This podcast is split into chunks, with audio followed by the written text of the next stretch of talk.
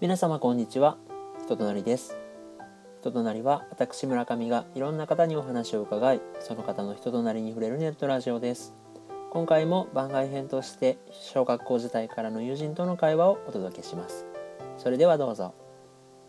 人となりこの番組は北海道産春豊100%のベーグルと兵庫県神戸市大御産の米粉を使った蒸しパンのお店花トレの提供でお送りいたします。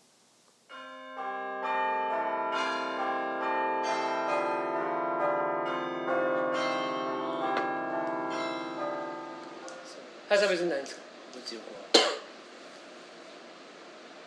2番手がいっぱいおるから。本？これほど欲しいっていうのはないから。うん2番手？こちょこちょしたものが割と。漫画とか？なんやろ靴の中敷きとか高い靴の中敷きとか。4500円する靴の中敷きとか。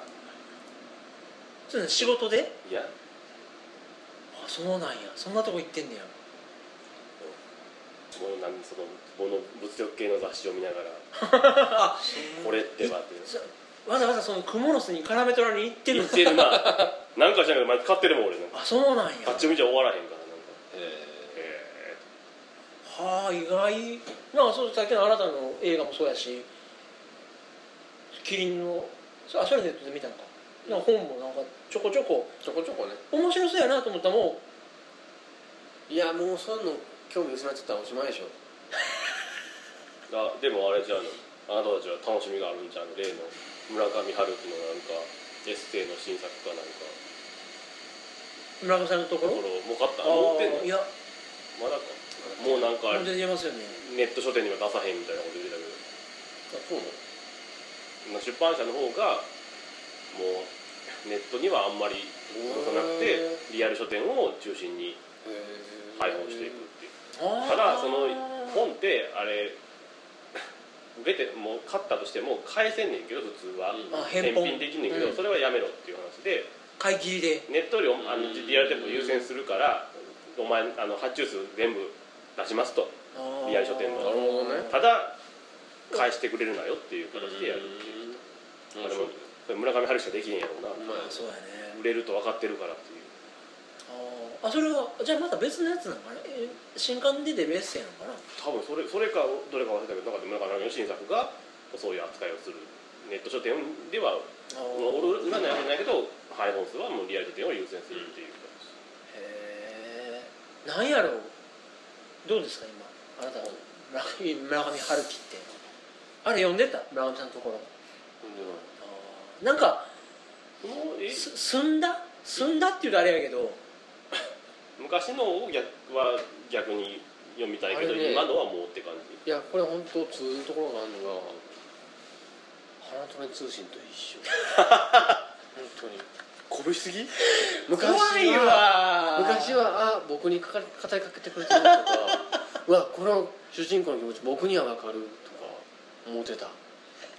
今どうですか？そそれをそうそう感じてたんで。それはねしょうがないしょうがないしょうがないしょうがないことしょうがないことです。もうねスタパされても文体変わってもうて これは私的には二重丸。時代時代時代時代時代。なのだじゃないんだよ。お時代ですよ。時代ですよ。そうなんよ。時代時代っていうのはもう本当に。もうすぐ買って読もうとは思わへんで。まあ時間的な問題もあるやろうけど。でもあの一番最新刊買ったっけ？小説のやつは女のいない男たち。小説の新刊は買うのややっぱり。小説の新刊出たらでも僕その飛びついたの買わなかったしまあ女のね僕途中までしか読んでない、うん僕も読み切れてない。よ読んでないの最後まで。あそう。あとなんかなんだろう。昔なんであんなにグイグイ急にされたかが思い出せないですよね。多分なんかもっと柔らかかったんじゃないですかね事故がね。自分こちら側が。うん。でなんかそれを読むことによって吸吸収できたりとかなんかもっとガツガツしてあ感ずるものがあったんだけどそうだね。固まってしまったというか。あいやそうか今じゃあもう一度海辺のカフカを読んだとしても。だそれが多分プレイバックというかあの時に感じた感うわ覚な賢いわそうやわ。今そうやね。あのねもし作者が変わっていたんだとしたらつまんない理由は作者かもしれないし。だけど事故が変わっていってるんだとしたら昔の作品楽しめる理由は何だろうって今考えてたんですよ。で今プレイバックって言おうと思ったんです。エロいでしょ？エロいな。エロいでしょ？エロいな。村上さん天才だ。そうよね。自分が変わってると考えたら最近の作品にそんな飲み込めない理由がついつも合うんですよ。うんうんうんうん。そうですね。だって作風はそんな変わってないって思ってるの。ここ10年ぐらいはね。うんうんうんそうかそうなんやまあちょっと落ち着いてしまってる感じではあるんで。うん、なんかねあの時ほどの、何が何でも見たいっていう感じはない。うん、多分それはこっちのまあね、うん。いろいろ変化もあるやろうから。受け手の側が大きいんやろう。多分、タイミングが合えばかなうん、それこそ作風が変わってないからやっぱりこっちのいろいろ変わっとるもんね。激変しとるもんな凸凹が変わってまっすぐ跳ね上がらないようになってるんじゃないかなと。思うんですよね。いやなんかな。なんかやっぱ縦軸で触れたいな作品には。縦軸？縦に追いかけたい作品をその人の。あいやねえ。うん。やしそれこそなんかもうほんまにうちは特に僕らはその CD が全盛期の頃でねバイト代で月2枚3枚平気で CD 買ってたような時代やったからさ母ちゃんに僕めちゃめちゃ言われたもんね。あんたこんなようけこうて何すんの？聞くの？言われた。でも 古本屋に持っていくわって言った時に「ああもったいな。ああもったいなこんなゴミ」言われたけどあの時なんか訳も分からず時代に突き動かされて聴いてた音楽が今どれほど財産になってるかっていうね血となり骨となり。いやーやっぱそれこそアップルミュージックじゃないですけど、ん。今のリスニングスタイルでは体験できないことをしてたなっていうのは。だってアルバム買わんでええねんもんね。ねえ。欲しい曲あってもだってシングル出てなかったらもう全部買わなねあかんけど。うん。まあなんぼでも引っこ抜きやしうね。ん。いやもっとねその音楽を入手するときに歌詞カードついてないやんとかいうことにもっと違和感持ってよかったはずが耳心地しかもう考えてなくてさ。うん。やっぱり電子音楽を買うことって歌詞カードとかパッケージとかそのフィジカルな楽しみはもうゼロよっていうことに対してみんなもうちょっと頭うん？って思ってもよかったのかもしれないね。まあそれはね。わ一応 CD やからついてたもんねまだね。うん。レコードの時ほどじゃなかったと中高ぐらいで歌詞カードをめっちゃ眺めた時の情熱はもうないわけですよ。あの時間。歌詞読みながらね 聞いてたもんねいやーねえもうほん。まそそれでもだこの間ね僕それこそオのディズニーランドじゃないけど、おかげさまでずっと仕事させてもらってて、まあ、家族は家族で読書は田舎帰ったりしてたんだけど、まあ、そんなに夏らしいことを僕自身はしなかったなしてやれなかったなと思ってた時にあのーふと思い返してみると僕がよく2回か3回行ってたね夏のテクノイベントワイヤーっていうのをややってたんだけど、ね。もうやってないんですよ。あ10回ぐらい続いて終わった、まあ、そんな。にうん、10回はやってたけどで去年はそのいつも横浜オリアリーナとか大きいとこでやってたんだけどそれじゃなくて普通の東京のクラブで1日だけそういう名前で DJ 呼んでやりますみたいな規模がぐーって小さくなってで今年に至ってはもうやってないんですよでもう行ってた時は 2days あって、横浜ドームかなんか埋まってたもんね。横浜アリーナパンパンやったんですよ。ほいってみんなでうわーって大騒ぎしてたのはもうないんですよ。その辺思ったらなんかその意外と何でも一回こっきりというかうん。いつまでもあるわけではい。ないつまでもあるわけじゃない。いやほんまにそれそうそう。でその前も言ったエロスとタラトスっていうね死っていうもんがあるなーっていうのでも物事も人も死んでまうからねそのフィッシュマンズのボーカルの佐藤さんもそうだしフジファブリックだってそうだしフジでも志村さんなしでもやってるもんねね。ねなんかそれもねあそういい話だなと思ったのは今度ね関西でそれなんで昨日フィッシュマンズ特集があったかっていうと、うん。関西で今度音玉っていう音楽イベントがあってそれにフィッシュマンズが出る。関西で10年ぶりにフィッシュマンズがライブをするっていうんですよ。でそれをブッキングしたのが清水温泉の清水さんという方でどうしても関西のプロモーターだから、うん。関西でフィッシュマンズにライブをしてほしいってラブコールを送って OK が出たんですね。うん。でももう佐藤さんはいないからあのボーカル誰がするかっつったら、ドラムのモテあ茂木さん？はい歌えんねや。と歌ってるよね。あとクラムボン。ああやっぱあそうか。のああの独特の。そうそうそうそうそう。そうあの人なんですって。あの人なんか歌ってたよ前。あねトリビュートとかねうん。出ててそういう流れはあってでやるって聞いてで昨日もそのインタビューあいくこちゃん原田いくこちゃんがインタビュー出ててでフィッシュマンズ名義でもやりますって言って。でまあクラブモンでも出るんだけど。なんかその死してなおイズムが残ってる感じってなんかはすごい綺麗やなと思って。なんかね前言ってたけどフジファブリックで名前をボーカルがいなくなって名前を変えるとか新しいニューボーカルを迎えるっていうのはなしでボーカルなしでまたフジファブリックするっていうのもチャレンジやけどでもリスナーとして聞いてたうん人がプロになってイズムを継承してそのボーカルに変わるとそれもすごい綺麗な話やなと思って、なんか死んでも残るもんっていうのもあるし死んだらもう会えないものそれまでのもんっていうのもあるなと思ってなんか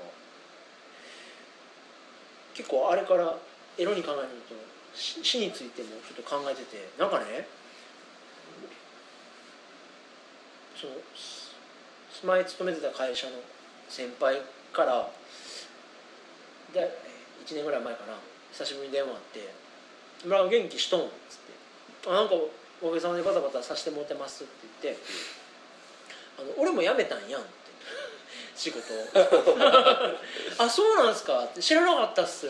せやで辞めて。ん先輩は頑張ってはる感じだったよだいぶ。うん。ででも元気にしとんやったら一回茶でも飲もうや。って言って一回会ったんですね。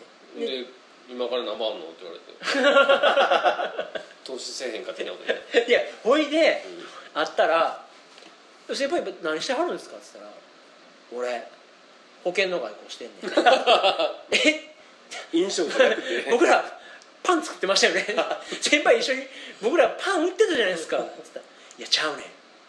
あの俺この保険保険って興味ある?」ないっす」っつって。俺も一回勉強し直してみて保険ってすごいことやなと思ってさ。って。やっぱその不安に対して保証があるって知らんかってんけどめっちゃありがたいことやと思わへん？俺はこの保険に惚れ込んだからこの仕事始めてんって言って。だって帰りたがってきてんけど。この流れまずいみたいな保険をドーナツに変えたら完全にテンプレな流れやみたいな。で「で」って言ってファイルがバッて出てきてさうーわと思って。せやな。で見てたら先輩があるフレーズをめっちゃ連発すんねんけどだからここでな村上が死ぬとするやん。いやだからここで村上死ぬやん。で なんであの僕死ぬ話やめてもらえないです。お前営業下手やな。いやだから俺これ惚れ込んでさだから俺今月2万払ってやってんねん。ほんならとこの会社に。うん、俺死んでも家族安心もうめっちゃ安心やねだから村上死ぬとするやん。いやもうなんやねん そのも。しおも前営業下手やろ。いやこんな死ってあるんやな。いやいや先輩には言わんかったけど例えばその掛け金が僕がかけてあげれてなくてもせめて父ちゃんはそういう保険とか残してくれなかったけどあの生き様見たらなんとか頑張って生きていかな食うていかなしゃあないよなって頑張ってもらえるような背中を見せたいぐらいなんですよ、僕は。なんかそのうわよかった。父ちゃんが毎月2万かけてくれててこれで食べていけるから父ちゃんありがとうってそんな感謝の仕方あると思って。なんかまあなでもな。なんか感謝も感謝も父ちゃんよりそっちに行くからね。ちなちなみに僕お入りになられて生命保険普通の生命保険ああ一応は入ってんいやねそんな。入らない家買えないですよ。あそうかそうかそれがあんねんな。あそんなあるんや。持ち家は条条件としてあれってなんねん。で集団なんとか催眠なんとかかんとか。いや殺されるやん。お菓子とシールドするやん。ちょっと待ってさいそんなそんな刺さる営業ある？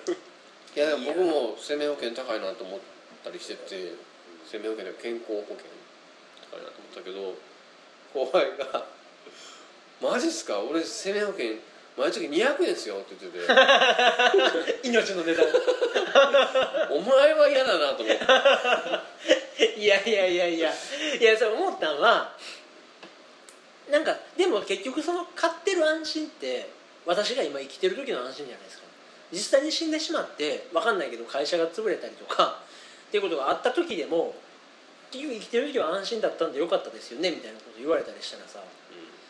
結局私の現現世の利益でしょ、なんかそれって私が結局心満たされる満たされへんみたいになるとなんかええと思ってあんま興味ないんだけどって、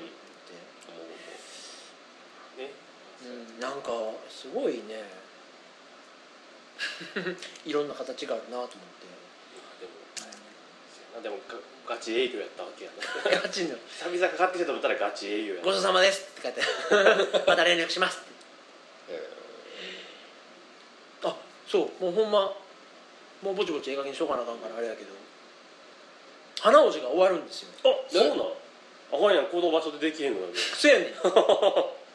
マジで？27年の歴史に幕が。あもうしんどい。はい。あれ関係なかった「お休みします」だけ言いたかった。途中カレンダー入ってるからよく分からなかったけど。そうそうそうそうそういや。えいつは？8月で終わるの？いや9月の半ば？おおマジか。マジか。どうすんの？もう別の人が借りるってあ一応。店は貸す感じなそうそうそうそうそうそうそう。だからね次ほんまえあなたどんな感じなの？次いつ帰ってくるの？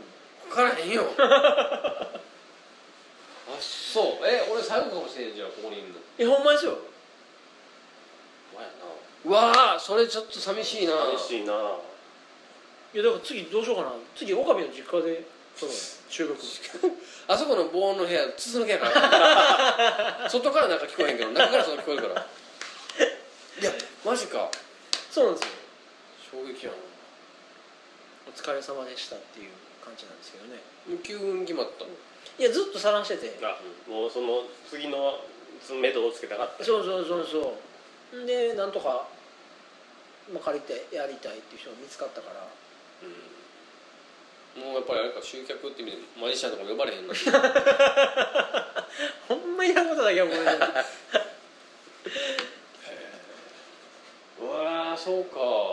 そうなんですよ。だからまあ店自体はあるから別にねじゃええ2階は？もう全部丸ごと。そんなもん言うても入られへんやろこんなんそうそうそうそうもうただのね。よろたら単なる皮膚科シーンやそうですそうなですう。わ寂しい。寂しいな。そうなんですよ。だからほんま次収録どうしようかなと思って。うちの実家でもええねんけど。部屋まだあんの？部屋もあるしリビングでもええけど。なんかそれもなんかあれやな。でもさオカピンチより絶対考えやすいでしょ。可能性として。杉尾さんちとか。そうねうちの一家もいけるかな。いやいやいやいや絶対気まずいわ。いや俺一人帰ってても気まずいからね。それ変わらへんけど。そうか。えー、ちょっと衝撃やな。ないなあかんなそうなんですよ。なんとかねたどり着いて。借りな借りんのもアホらしいし結構寂しいわ。なあーカラオケ屋とか。ああねっていうのもあるけどね。いやだからまいろんなねポッドキャスト聞いてたらねカラオケ屋でやってるとことあと個室居酒屋で撮ってるとことかあ車の中で撮ってる人もいてはるけどいや顔向き合いたいのは顔向き合いね。車の中はちょっと寂しいよね。ああでもほんまあれやったら結局同じ時間なんやったらカレーでも食べて車内でも撮りながら午後行ってあーで頃合い見てこっち帰ってきてここで解散とかまあここではあれかもしれんけど家探せで車だけ止めといていくとか。気分も上々みたいになっちゃう。まあなんか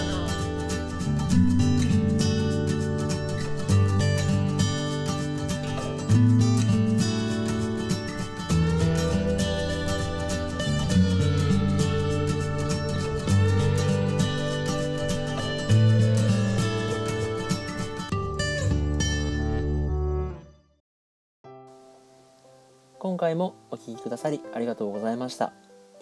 放送に使えなかった部分を含めると今回も6時間ほど休みなく話していたので後半のしんみりとした話の部分をお聞きいただきました。いつも収録に使っていた僕の両親が営んでいた喫茶店の閉店もあり個人的に感慨深い収録になりました。次回以降も何らかの形で収録してお届けできたらと思っていますのでよろしければお付き合いください。それでは失礼いたします。